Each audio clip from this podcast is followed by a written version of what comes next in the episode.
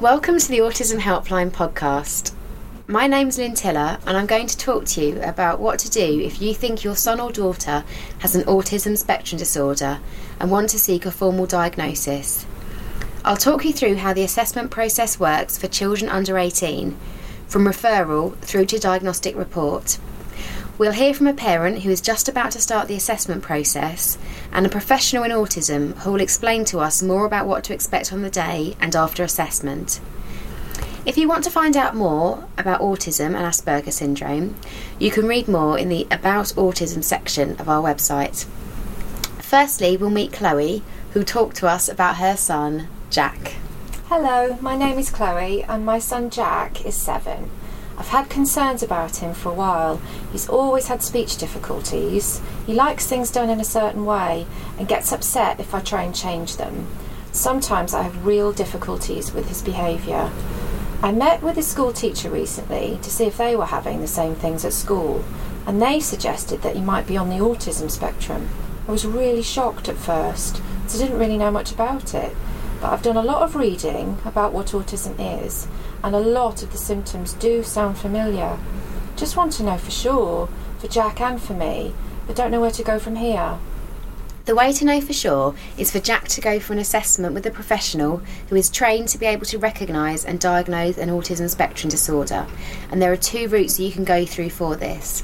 The first is to go through the NHS, where you would go to see a GP and talk through your concerns, and they'd refer Jack on to a specialist for an assessment. And the second route is to see someone privately. With some pri- private diagnosticians, you can approach them directly, but for others, you'd still need to get a GP referral. I'm a bit worried about going to see the GP. What would I say to him? Is he going to know who to refer Jack on to? I want to make sure that Jack sees the right person that's going to understand him. It can be really helpful to take along to the GP a list of the behaviours and characteristics of Jack you've got concerns about. It's always good to have things written down as you can use them as a prompt when you're there too. You could think of examples from each of the three key areas. So, examples of difficulty with social communication, social interaction, and social imagination. And you're right, it's really important that Jack sees someone who is experienced in diagnosis. We have a list of professionals who can diagnose as a team or individually on our Autism Services Directory. You can search this using your postcode.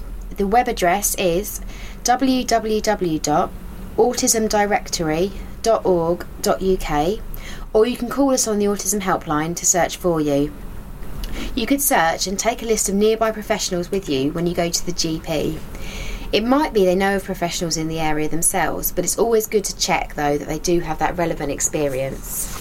What does it mean when someone's working on a team? When it's part of a team, it's known as a multi agency assessment. So, an assessment by a team of professionals from different disciplines. This could mean there's perhaps a speech and language therapist, an occupational therapist, or a clinical psychologist, for example. Who is on the team, though, would vary di- between different diagnostic services. The guidelines and recommendations for assessment are set out in the National Autism Plan for Children.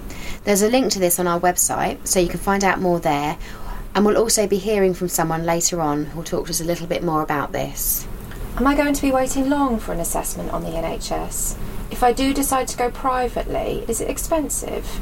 Is it the same if you get an NHS or private diagnosis? Waiting lists do vary um, between diagnostic services, and we don't have those details here on the helpline. Costs for private assessments can really vary too.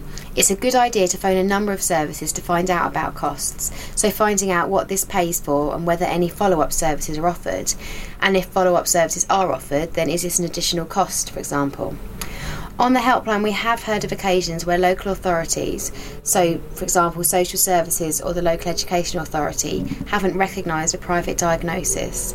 So we'd suggest you try and get a referral through the NHS and stay on the waiting list for an assessment, even if you do decide to pay privately, just to avoid any disputes in the future. Thank you, that's really helped. I know where to get started now.